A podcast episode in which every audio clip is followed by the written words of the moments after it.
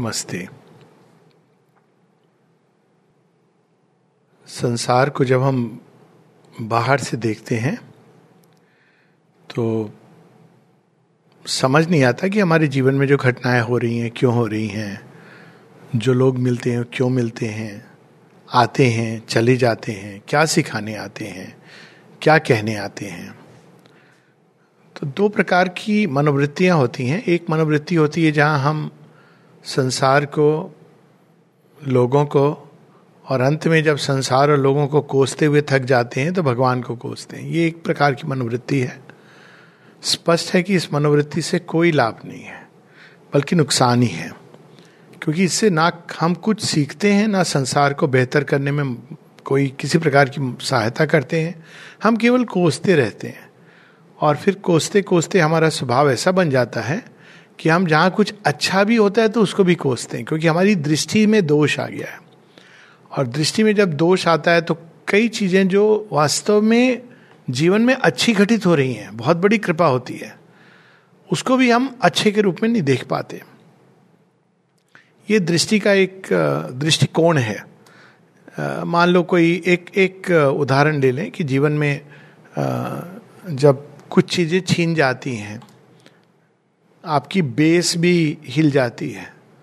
तो कुछ लोग बड़े परेशान होते हैं। अब अगर उनको भगवान को कोसने की आदत है तो यही कहते हैं कि मेरे साथ बहुत बुरा हो रहा है। और फिर उसके ऊपर से लोगों को भगवान को जस्टिफाई करने के लिए कार्मिक लॉ ले आते हैं।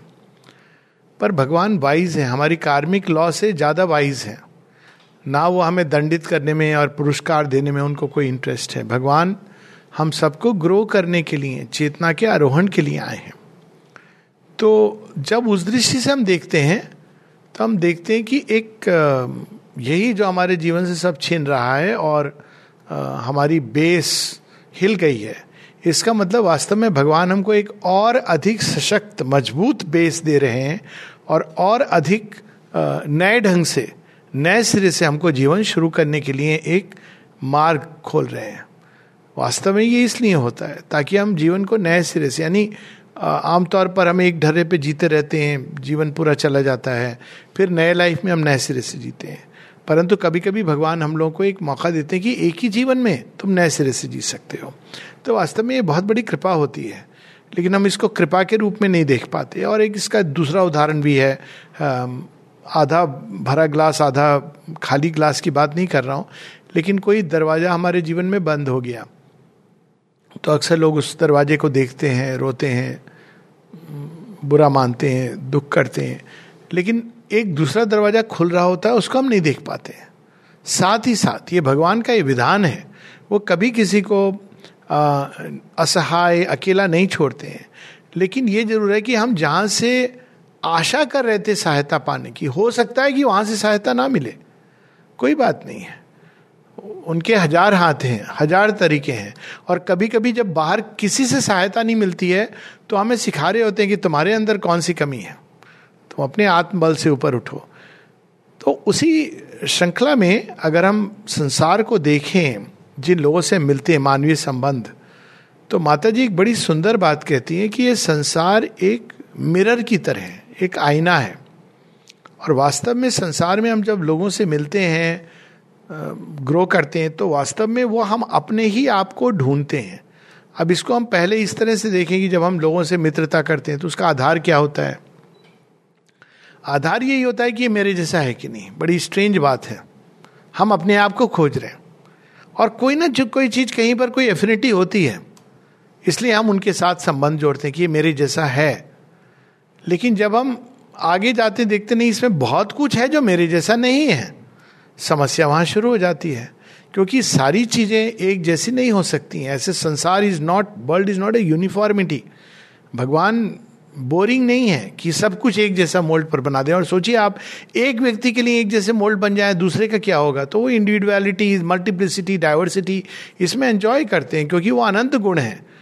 तो फिर भी कोई भी व्यक्ति अगर हमारे जीवन में आता है तो वास्तव में वो हमारे चेतना का, हमारे सत्ता का किसी ना किसी भाग को वो दर्शा रहा होता है। और यदि हम उस तरह से जीवन को समझें तो बहुत कुछ है हम सबसे सीख सकते हैं। वास्तव में तो हम सारी सृष्टि से सीख सकते हैं। जिसको सीखना होता है वो धूल के कण से सीख जाता है। जिसको सीखना होता है वो दिन रात से सीख जाता है। कई बार बच्चों से मेरी ये बात हुई है, और मैं पूछता हूँ उनसे कि सो तुम लोग स्कूल जाते हो हाँ सबसे पहले कौन से टीचर आते हैं? तो बताते हैं बच्चे, कोई कोई टीचर का नाम बताते हैं। तो मैं कहता हूँ, नहीं, सबसे पहले और सोचो, तुम उठते ही कौन से टीचर आते हैं? तो फिर फाइनली जैसे कि सूर्य आते हैं तो वो क्या सिखाते हैं? रात कितनी भी घनी हो, अंत होगा। इट्स ए कॉमन थिंग और जब रात को लास्ट के टीचर कौन से आते हैं? अगेन रात कितनी भी गंदी, घनी हो, मार्गदर्शन होता रहेगा। तारे तो होते होते होते हैं। तो ultimately you learn that you are never never abandon ये जो पहली टीचिंग है, और किसी ना किसी रूप में भगवान की सहायता होती है। लेकिन यहाँ पर यह है कि जितने भी लोग हमारे जीवन में आते हैं, वो वास्तव में एक मिरर की तरह है। अब माता जी यहाँ पर हमको एक पैसेज है माता जी का, उसमें बड़े सुंदर ढंग से बता रही हैं। ये collected works of Mother volume ten में है। माँ कहती है कि हमारे नेचर में एक रिडिकुलस हैबिट है। एक डिफेक्ट है, एक कमज़ोरी है इम्परफेक्शन है। Since it is moral as part of a nature we consider it to be very natural it does not shock us गौर करिए कि दूसरों में क्या शॉक करता है। हमारे अंदर जो वीकनेस होती है, हमको नहीं दिखाई देती है। ये एक रचना ऐसी है। और इसका मैं एक बहुत ही वो उदाहरण देता हूँ कि अपना मलमूत्र व्यक्ति नहीं देखता और उसको बुरा भी नहीं लगता लेकिन किसी और का उसको देखता है उससे उसको घृणा जिकुप्सा मन के अंदर आती है। सो so, माँ यहाँ बताती हैं कि हम उसको नेचुरल समझते हैं but as soon as we see the same weakness the same imperfection the same ridiculous habit in someone else it seems quite shocking to us and we say what he is like that वो ऐसा है? हम shocked होते हैं। अगर हम अपने nature को ध्यान से देखेंगे, बहुत ध्यान से, सूक्ष्म अन्वेषण करेंगे तो हम देखते हैं कि कहीं ना कहीं वो चीज़ किसी ना किसी रूप में, किसी ना किसी भाग में हमारे अंदर है। और वो व्यक्ति एक मिरर बन के, दर्पण बन के, आईना बन के हमारे सामने आया है कि देखो तुम तो देख नहीं रहे हो ना तो मैं तुम्हें आईना दिखाता हूँ। वो कुछ कहे ना कहे, लेकिन वो दिखाता है। Noticing that we ourselves are like that and so to the weakness and imperfection we add the absurdity of not even noticing them तो कमज़ोरी होती है, कोई बात नहीं। कौन ऐसा है जो परफेक्ट है? कोई नहीं है, मनुष्य हैं। और कई बार ये चीज़ जान लेना कि हम इम्परफेक्ट नहीं है, लेकिन परफेक्शन की तरफ़ जा रहे हैं। ये दो चीज़ों को हम पकड़ लें तो जीवन बड़ा सरल और सहज हो जाता है। आज ही किसी ने फॉर एग्ज़ाम्पल लिखा कि प्रेम में उसको बिट्रेयल मिला। ऐसा उसको महसूस होता है। Betrayal is a very big word तो जिसे प्रेम करता है, वो कहीं और आकर्षित हो गया या हो गई। तो उसने पूछा कि, मेरा तो मानव प्रेम से विश्वास ही उठ गया। मैंने कहा, एक दो तुम्हारे अनुभव से तुमको मानव प्रेम से विश्वास उठ गया। दूसरा, इसके मूल में जाओ तो क्या है इसके मूल में कि प्रेम एक इतनी स्ट्रांगेस्ट शक्ति है जिसको धारण करना मनुष्य के लिए आसान नहीं है। तो हमको क्या करना चाहिए? विश्वास उठ जाना चाहिए या हमको उस शक्ति को धारण करने के लिए सक्षम बनना चाहिए? जैसे कई लोग होते जीवन में कोई घटना होती, कहते मेरा भगवान से विश्वास उठ गया। विश्वास उठना चाहिए या हमको भगवान के खेल को समझने का प्रयास करना चाहिए? तो ये एक दृष्टिकोण है जो हमें बदलना चाहिए। There is a lesson to be drawn from this when something in a person seems to you completely unacceptable और रेडिकुलस ये वही कहानी है, अरब देश वाली। अरब देश में दूसरे ढंग से होती है पत्थर फेंक करके मारने वाली कहानी। और वास्तव में अगर आप जाएँगे अरब देश की मानसिकता में तो आप देखेंगे कि उनकी प्राइवेट लाइफ इतनी हॉरर से भरी हुई है।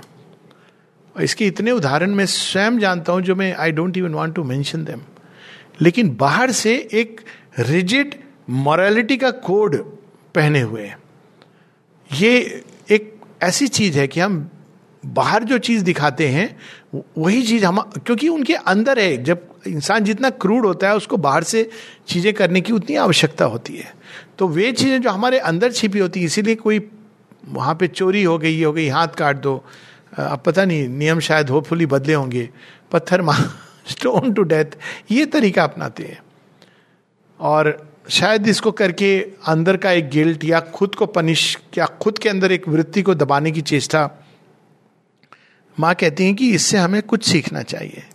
When something in a person seems to you completely unacceptable और ridiculous what he is like that he behaves like that he says things like that he does things like that even कई बार, जैसे तालिबान है, अगर हम ध्यान से अपने अंदर देखें, एक बार यही बात ने कहा हम सबके अंदर एक छोटा छोटा तालिबानी छिपा हुआ है। इज़ वेरी इंटरेस्टिंग मतलब वो एक एक्सट्रीम उदाहरण है हमारे अंदर ये, इसका एक बड़ा सूक्ष्म रूप है। सूक्ष्म रूप क्या है? अगर तुम हमारे हिसाब से नहीं चल रहे हो तो तुम्हें कोई अधिकार नहीं है। अब हम लोग, उसका एक सटल फॉर्म है तो हम ये नहीं कहते कि तुमको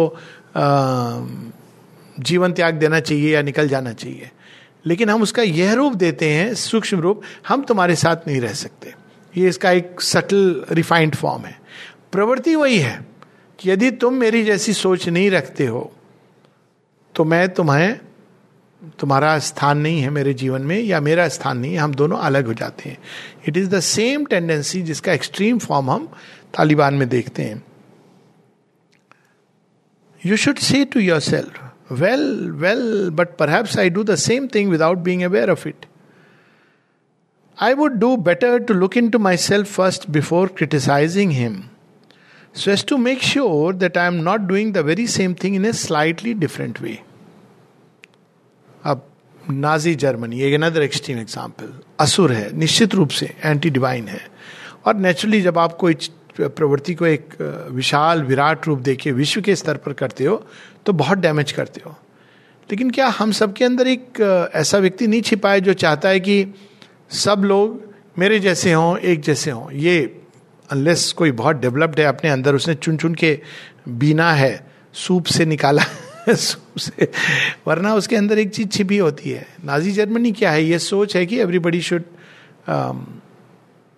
think like us and हम सुपीरियर हैं और हमारे जैसे होने चाहिए। बाकियों को एग्जिस्ट करने का कोई अधिकार नहीं है। तो ये उसी टेंडेंसी का एक बहुत विकराल और विशाल रूप है। तो यहाँ छोटी छोटी चीज़ें जो हमारे अंदर आती हैं।